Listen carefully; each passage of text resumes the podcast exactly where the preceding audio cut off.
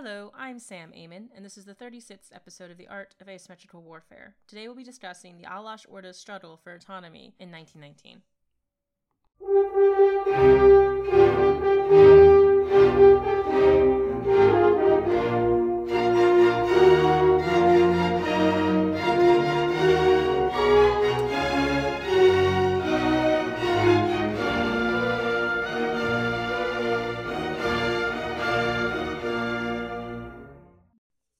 First, it's time for our Making History segment. First, I want to say happy holidays. I know Diwali was November 4th and Hanukkah started on 28th, November 28th. So happy Hanukkah, happy Diwali. Um, so happy holidays. Are you vaccinated? Have you gotten your booster yet? Is your family vaccinated, including your children? Are your friends vaccinated? If your answer is no to any of these questions, then stop whatever you're doing right now and get vaccinated. South Africa just discovered, did not create, did, orig- did not originate, but discovered a new variant that may be worse than Delta. And I know you're going to visit your families during the holidays. No one is blaming you, but I am asking you to protect yourself and your families by getting vaccinated, getting the booster if you qualify, wear your mask, and practice social distancing. Lost amongst the swirl of the infrastructure bill slash the Build Back Better bill and the holidays is a report by the Washington Post revealing the true horrors of ICE and the police partnership. Um, if you've been following this partnership, nothing is really new, but it does confirm uh, these three main takeaways. One, the police are willing to falsely arrest and forcefully disappear people for ICE. ICE and the police purposely terrorize communities of color, jeopardizing the lives of everyone in that community.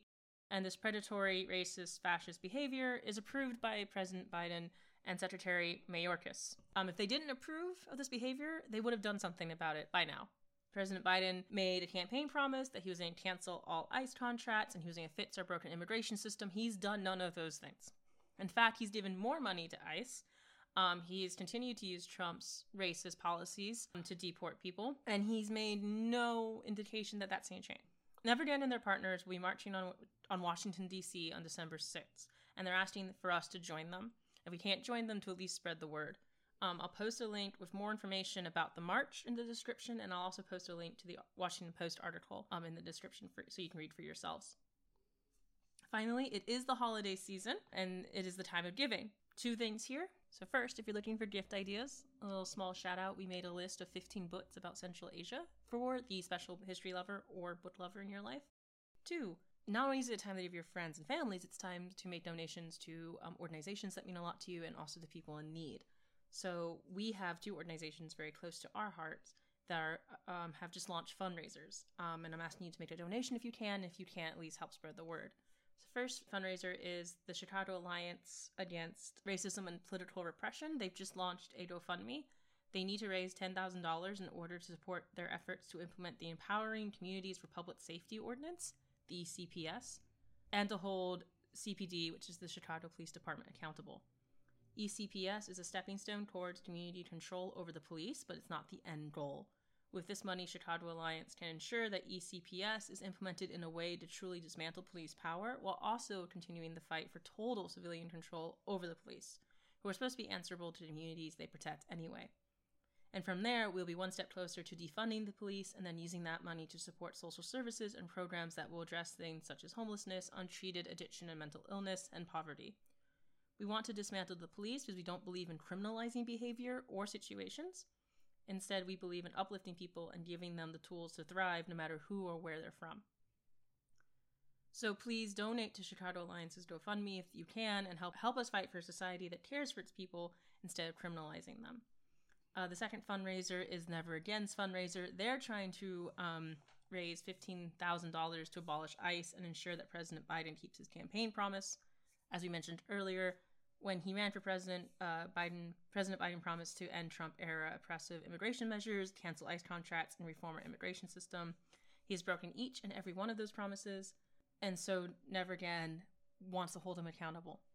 Never Again is a great organization that has planned a number of direct actions throughout the year, including visiting outside Secretary Mayorkas' house, and they planning they're planning a huge march on December 6th in D.C., which we've mentioned before. They want to ramp up their actions, though, and to do that, they need our help. So I'll post the link to the fundraiser for both Chicago Alliance and Never Again. Please, if you can donate, do so. Every bit counts, or every bit helps. But if you can't, can you just please help spread the word? And then finally, uh, last week, Thanksgiving was celebrated in the United States, which means it's a perfect time to donate to Indigenous peoples. Um, we provide a number of links to Twitter threads listing several Indigenous peoples in need. Again, if you can make a donation, please do so. And if you can't, please help spread the word. And now it's time to check in with the Alash Orda. So last time we were with the Alash Orda, they were in Siberia, fighting alongside the white Siberian forces against the Bolsheviks. Supporters of Admiral Kolchak had launched a coup and named him Supreme Commander of all white forces.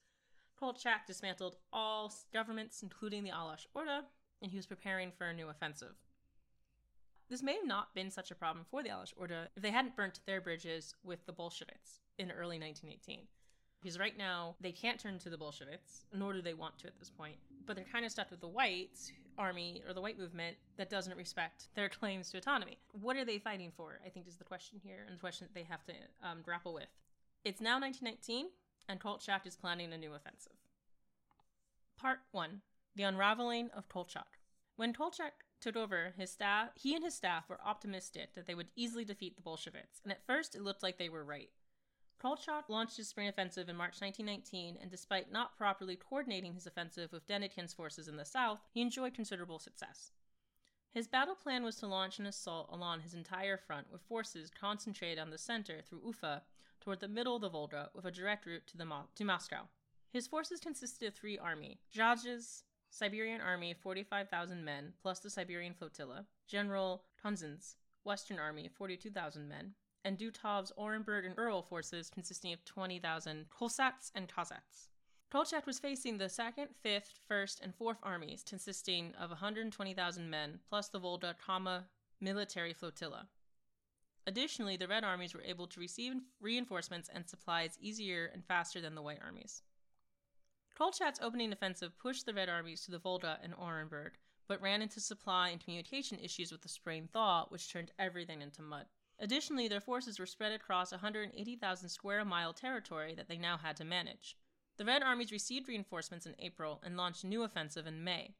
General Mikhail Frunze, who was very important and we'll talk a lot about later in the series, took advantage, advantage of the white overreach and attacked the Western Army, pushing it back to Ufa and exposing the Siberian Army's flank. Frunze pushed his advantage, and by, and by July, Kolchak's forces had been pushed beyond their point of departure there are kind of a number of reasons why this happened, and a lot of them are beyond the scope of this podcast. Trotsky was working his ass off to um, reinvent the Red Army, and a lot of his efforts started paying off in 1919. He's able to uh, supply the Red Armies faster, he was able to reinforce them faster, he was able to recruit faster and better than the White Armies. And as the Red Armies are marching into Siberia and as they're marching into the steppes, anyone who is alienated by the White Army, right, which at this point is a lot of people, went over to the Red Army side. And the Red Army had to play this balance of being ideologically pure, but also welcoming these new recruits or welcoming these indigenous actors who would give the Bolsheviks a legitimacy that the whites didn't have anymore, if they ever had it. Because you have to remember, Bolsheviks have the have um, made an argument that they are anti-imperialism, anti-colonialism. They are pro-workers, pro-indigenous peoples, pro-liberation. And so, what do the white armies have to offer? Well, they're offering the return to monarchism. They're returning to the old ways of Tsarist Russia. Um, as we see with Kolchak's actions, he dismantles the governments in Siberia. And it affects the Alash order, and that's who we're interested in this episode, but it also affected the Siberian governments that we talked about in our last episode about the Alash order. The other reason is that Kolchak's army wasn't in the best of shape, and coordination was really, really poor. So the intrigue going on with, within Kolchak's staff is beyond this podcast, but the defeats were made worse by a revolving door of generals and staff members, plus mass desertion within the ranks. Kolchak reorganized his army in midsummer to try and stem off these issues, and then he tried to engulf the Red Army in a pincer move, but it failed because of poor coordination. This defeat was the final nail in the coffin for the Allies, who were convinced that Kolchak was a lost cause. Despite this, Kolchak launched another failed offensive in spring, um, but by November, he lost his headquarters in Omsk and was completely cut off from the Urals, the Urals and Orenburg. Hundreds of men and generals fled, some heading towards the Caspian and then Persia, and others fleeing towards Semirechye and Xinjiang. Those who remained with Kolchak undertook the Great Siberian Ice March heading towards Chita to unite with the far eastern White Army led by Ataman Semenov. Semenov was known to be a tyrant and was supported by the Japanese. Many disapproved of Semenov, and they went into Manchuria, which is a completely different story that we may get to at some point. They used the Trans Siberian Railroad as a guide, but were sometimes denied the use of the railroad Czechoslovak Legion. Again, this march is beyond this podcast, but as one can imagine, it was a nightmare for anyone who was involved because they had to deal with Siberian winter, lack of supplies, and they were being chased by the Red Forces and a number of insurgencies. Um, they also had to cross the frozen lake Baikal in sub zero temperatures. Not fun. And uh, not a fun fact, but the leader of the expedition actually caught frostbite and died during the march. So, not great. Uh, but the survivors got medals honoring that they uh, went on the march and lived, whatever that's worth. Kolchak himself stepped down from command on January 4th, 1920, giving command of South Russia to General Denikin and command of the Far East to Ataman Semenov. He didn't actually go on the ice march. He was promised safe passage to the British military mission in Irkutsk, but was betrayed to the Bolsheviks by the Czech Legion. He was executed by a Cheka firing squad on the morning of February 7th, 1920, and was dumped into the frozen Angara River. Part 2 Up a Creek without a paddle. So, where did all of this leave the Alash Orda? Well, it's not great. Um, they were basically up a creek without a paddle. Back in 1918, when Kolchak dismantled their government, there was a conversation within the Alash Order about what to do next. Originally, they rejected the Bolshevik overtures in 1918 because the Bolsheviks refused to recognize Alash autonomy. And yet, here they were, not even a year later, supporting an ally that just dissolved their own government. Some, like Baitursynov, traveled to Moscow to meet with Lenin, and he joined the Kyrgyz Military Revolutionary Committee, with Stalin writing, quote, I did not and do not consider him a revolutionary communist or sympathizer. Nevertheless, his presence in the Revolutionary Committee is necessary. Unlike others, like Bukeikhanov, stuck with the White Army, writing in February 1919, expressing a desire of the Kizlyk, together with the valiant Siberian troops to wage battle with the Bolsheviks, from whom the Kizlyk population suffered greatly, especially in Semerechi's Oblast being completely destroyed by them. He argued that the Kazakhs were completely reliable, hardy material for the army, unsusceptible to the Bolshevik infection. He went ahead and formed cavalry units of Kazakh soldiers, similar to the Cossacks, who answered to Russian and Cossack cadres.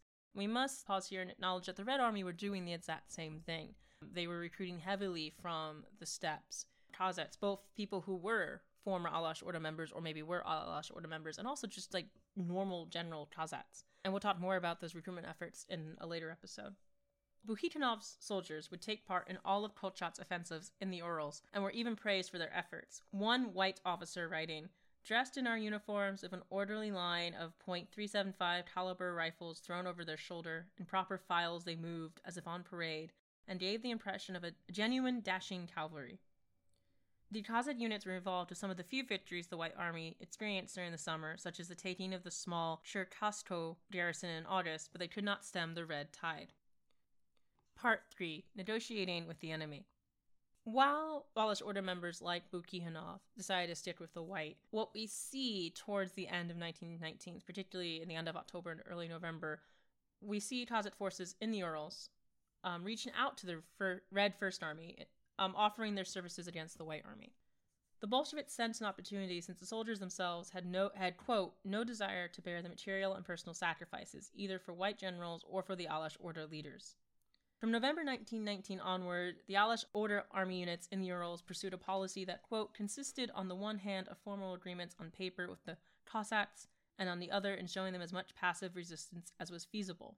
They offered to supply information and to support offensive against the White Army. So we kind of have this odd situation where Alash Orda are still supportive of the white movement, but you have military units that they've recruited starting to reach out to the Red Army, and I think this reflects the uh, mass desertion that undermined a lot of what Kolchak was trying to do. The Red Army has to decide what to do with these pe- with these people. On the one hand, um, these are enemies of war. Um, they are quote unquote, you know, like class traitors. They're not communists for sure, and they're fighting with the White Army, which right now is one of their one of the Bolsheviks' biggest enemies. And yet they're willing to uh, betray those the White Army. They're willing to work with the communists. So what?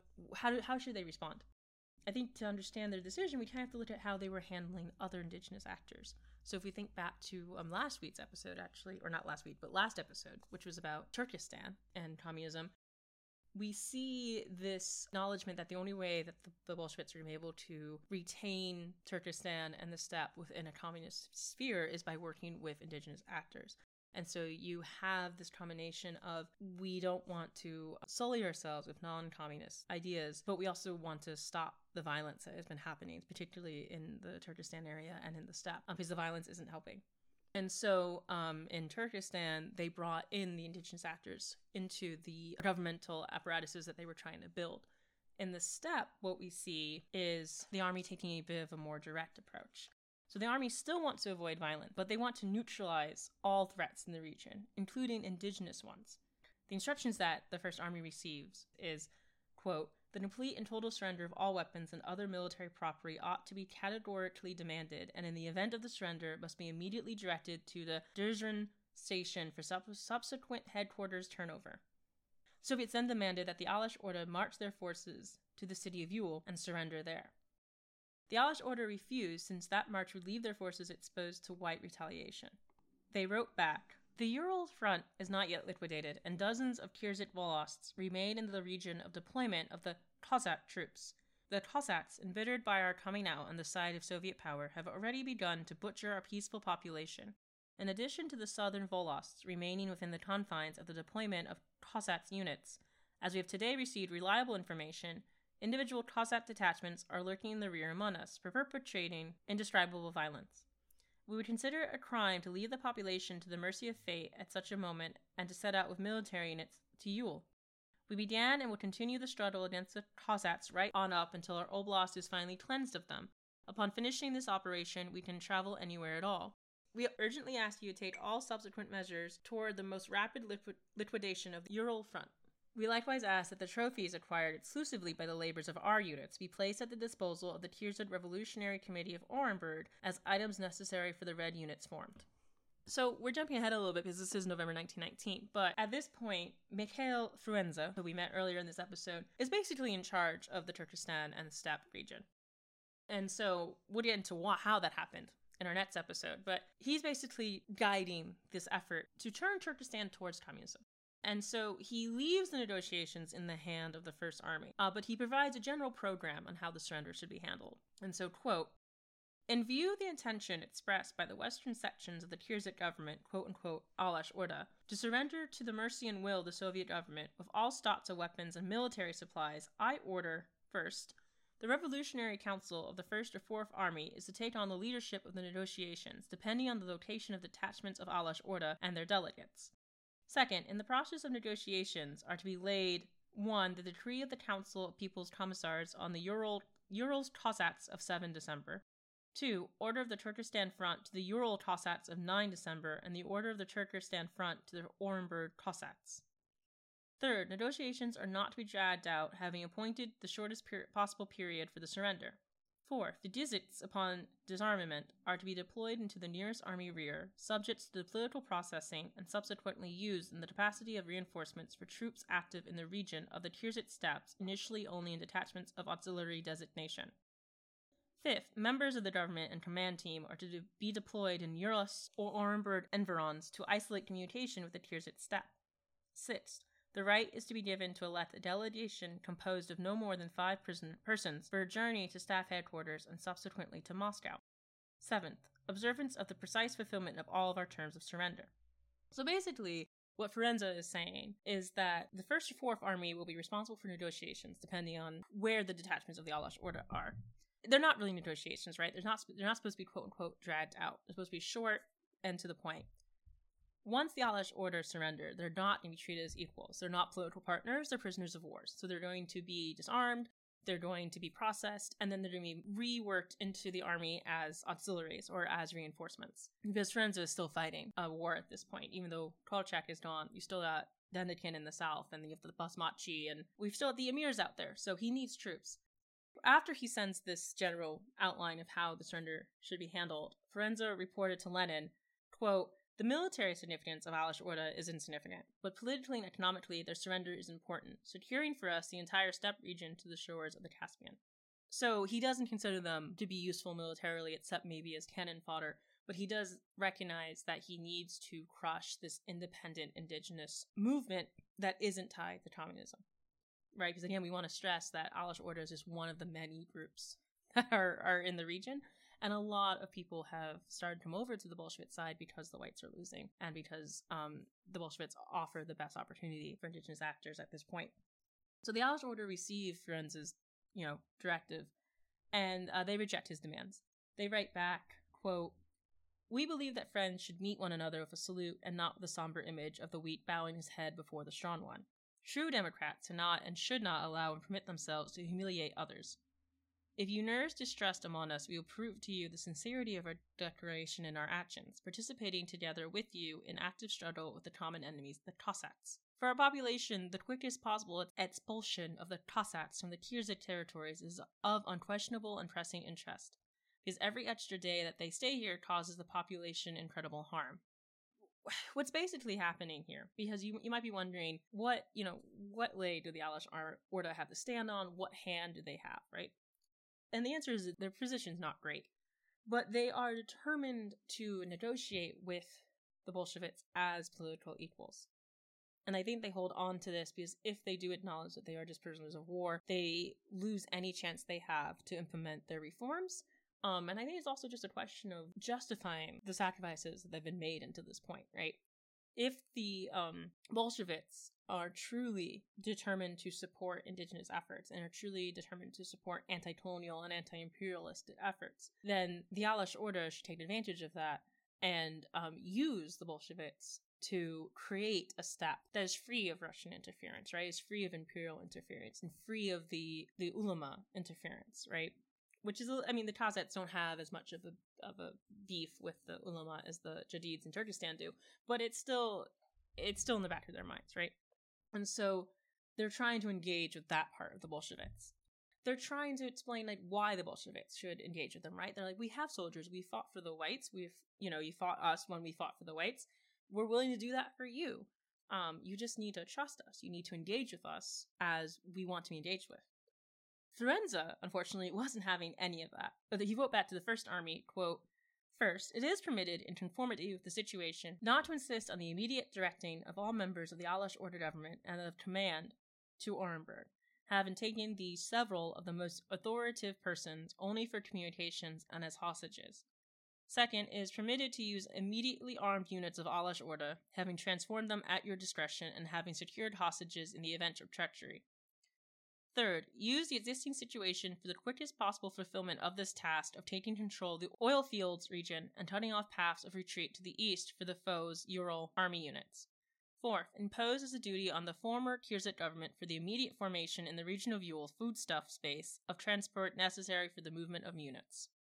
While the military units are trying to feel the First Army out and feel Frunze out, you still have the political center of the Alash Orda in Semipalatinsk, so you have people like Bukeikhanov in Semipalatinsk. And what they are realizing is that they are cut off from Kolchak at this point.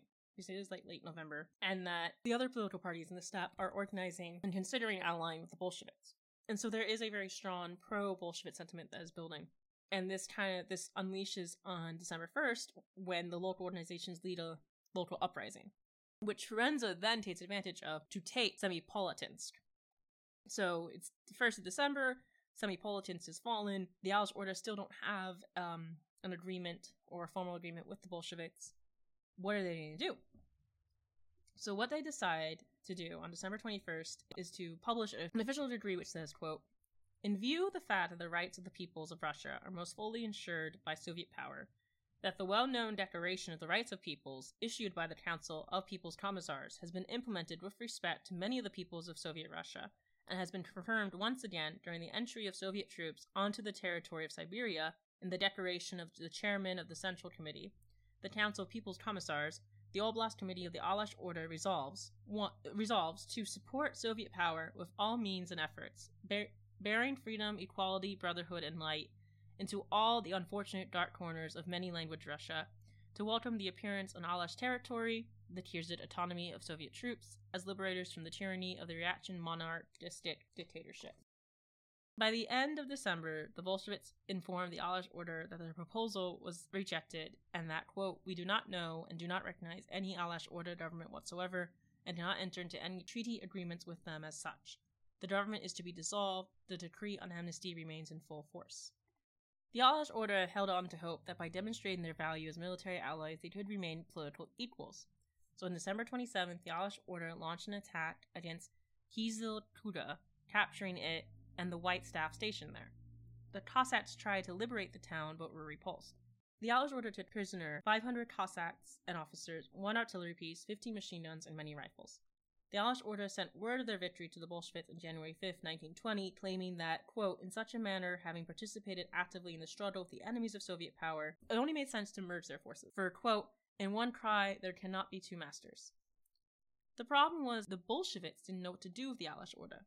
On the one hand, they were local intelligentsia who could be put to good use in furthering the Bolshevik cause, but on the other hand, they were a nationalistic political movement that created its own government, rebuffed the Bolsheviks, and allied themselves with the white movement.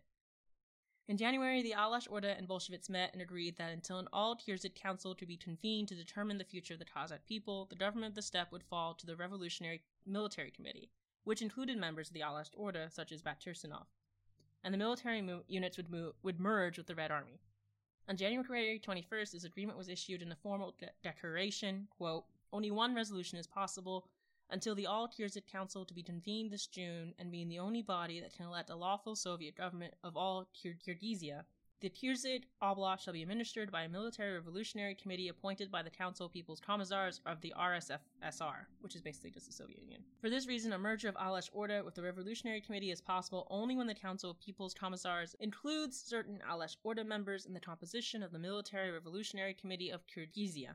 And yet, the Military Revolutionary Committee decided not to appoint Alash Order members to the committee because of their backgrounds and distrust and dislike from other Soviet Kazakhs. Instead, a commission was created to deal with property and trophies, and by the summer of 1920, the arms, property, and units of the Alash Order were handed over to the Tirzid Military Revolutionary Committee and Army. In February 1920, they arrested several Alash Order members, sparking an outcry from the Tirzid Revolutionary Committee, 800,000 people of the Kazakh steppe, and the chair of the Bashkir Military Revolutionary Committee, Z. Validov, who went all the way to Lenin and Stalin, begging them to issue a clear decree on the fates of the Alash Order. On March 9, 1920, the Tirzid Military Revolutionary Committee issued the following statement quote, Alash Order, calling itself a government, and the Zemstvo institutions subordinated to it, shall be liquidated as not being prescribed by the Constitution of the RSFSR. All laws, instructions, and orders issued during its existence shall be considered invalid. All property, currency, arms, military munitions, and equipment shall be subject to transfer to the corresponding commissariats and departments of the Krai, Oblast, and Uzd revolutionary committees by ownership. All employees shall fall under disposition of the corresponding commissariats and mobilized by their specialization and shall be maintained on special account of the Commissariat of Internal Affairs. By the end of March, former members of the Alash Order were no longer persecuted, but except for a handful of men, such as Baitursynov, they could not participate in government work. Frunze defeated the White Army in March and rehabilitated the Kazakhs and Cossacks who once fought for the Whites, in the late spring of 1920, the restrictions against former Alash Order members were lifted and some were allowed to work in different governmental bodies. The Alash Order started in 1919 allied with a monarchist movement that refused to acknowledge their right to autonomous government. They started 1920 with their government disbanded and all power in the hands of the Bolsheviks and Bolshevik approved allies. And yet they held out hope that they could work with the Bolsheviks to enact their reforms. Thank you for listening, and I hope you enjoy this episode. You can listen to our full catalog on our website, www.samswarroom.com, as well as on Spotify and iTunes. Please subscribe and leave a review, and join our Patreon, as I have a lot of big plans for this podcast in 2021 and beyond, and I can't do it without your support. Until next time, get your vaccine, practice social distancing, wash your hands, and stay safe.